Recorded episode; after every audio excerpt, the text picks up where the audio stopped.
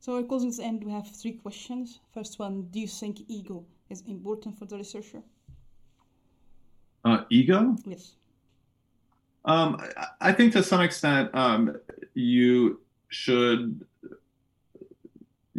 try to have, you want to pursue things with excellence. And I don't know how, ego in itself, kind of how that comes. I mean, I that hasn't been really a guiding principle for me. Mm-hmm. I think that, the more important kind of value is really to kind of pursue things with excellence.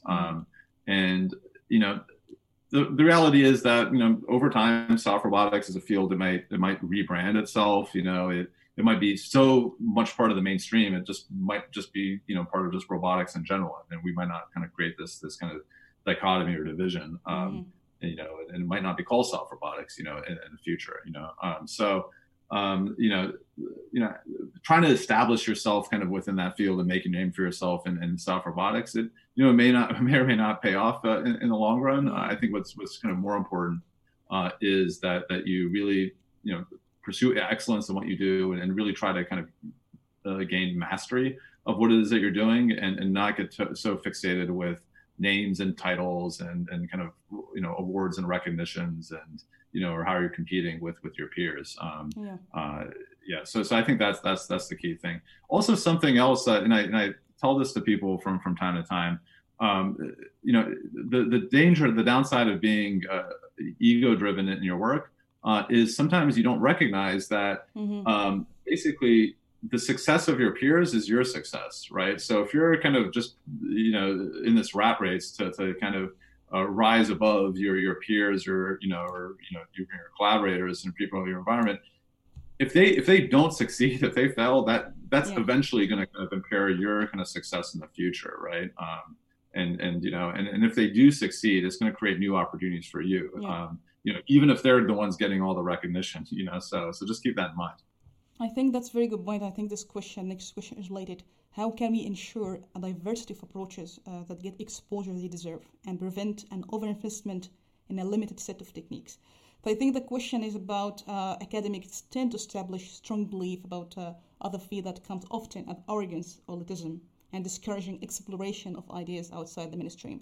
It's about how we can be intellectually inclusive. So what you mentioned, I think, is very good, but when we see in reality, there is limited funding and grant, and that makes severe competition between different ideas. So how we can be more intellectually inclusive around competitive ideas? Well, that's something I think that has to be ingrained in the culture of the academic institutions and the funding agencies.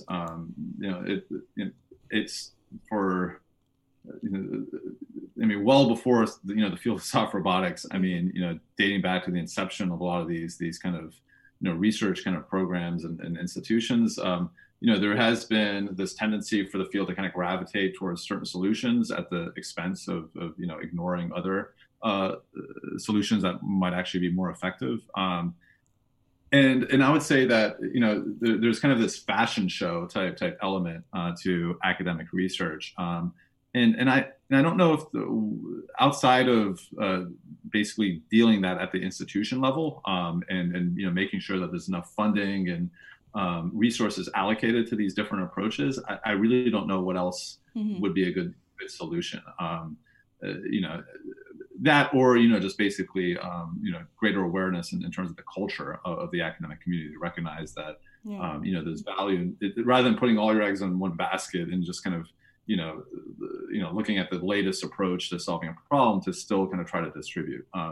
So that has been something that the academic community has kind of struggled with, for decades. The counterpoint to that would be in industry and kind of even in kind of entrepreneurship, where yes, there is still that fashion show type element, where. Certain approaches or solutions are elevated over others, even though it might not be justified, in terms of the actual performance. I mean, it might be kind of more of an aesthetic or an impression that people have of the field. But at the end of the day, in entrepreneurship, at least, or an industry, it comes down to like who's willing to pay for the product, and does the product actually perform, you know, as claimed? I mean, can you actually deliver? And so if you're kind of worried about, some of these issues in academia with, your field or your approach not getting kind of enough